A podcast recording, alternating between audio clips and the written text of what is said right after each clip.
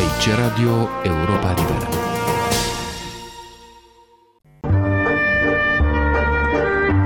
Cultură și politică. O rubrică de Victor Eschenazi Moroșa.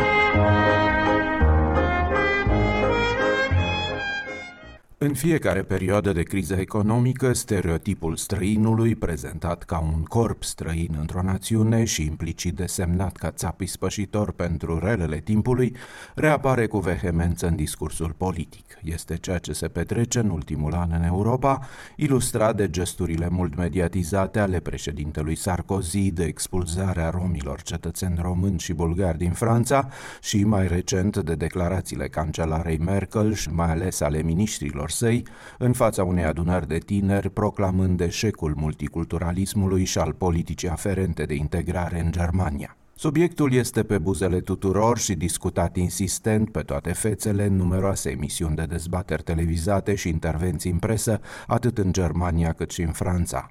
Foarte preocupant devine că elite politice preiau și utilizează stereotipurile în discursuri cu substrat electoral, așa cum se petrece nu numai în Franța și Germania, dar și Ungaria sau România, de exemplu ceea ce pun în lumină dezbaterile amintite, televizate sau din presă și ridică un semn de întrebare asupra sincerității unor oameni politici, o constituie indiciile că, în realitate, dincolo de concepte și declarații, nu pare să existe o politică eficientă și coerentă pe planul integrării și al multiculturalismului.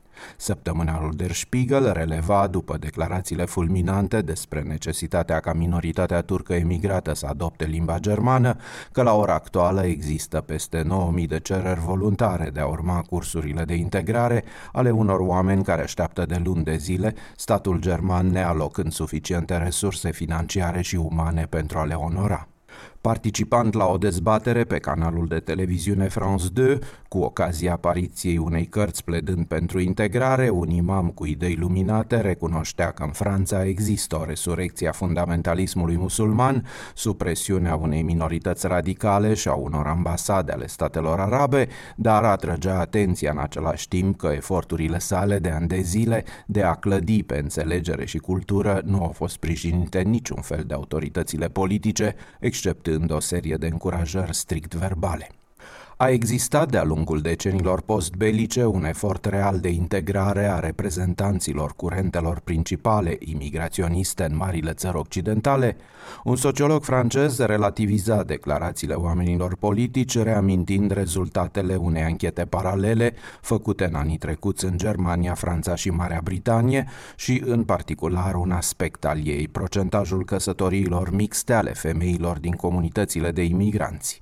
În Germania, procentul celor din comunitatea turcă se ridica la circa 2%, în Franța, al celor din comunitatea musulmană magrebină era estimat spre 25%, în timp ce în Marea Britanie al femeilor pakistaneze era practic zero.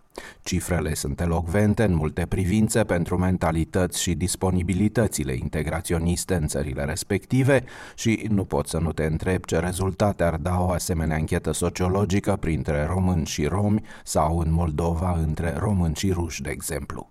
Mă gândeam la toate acestea citind întâmplător într-un volum reunind dezbatere ale întâlnirilor internaționale de la Geneva, reflexii și avertismente ale lui Mircea Eliade. Lumea asiatică a început deja intrarea sa activă în orizontul istoric și, foarte curând, alte societăți exotice o vor urma.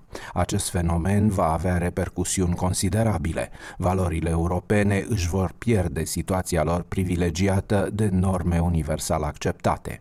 Dacă nu vrea să se provincializeze, cultura occidentală va fi obligată să stabilească un dialog cu alte culturi non-europene și să se străduiască să nu se înșele asupra sensului termenilor. Reflexiile lui Mircea Eliade erau exprimate în 1953. Aici Radio Europa Liberă.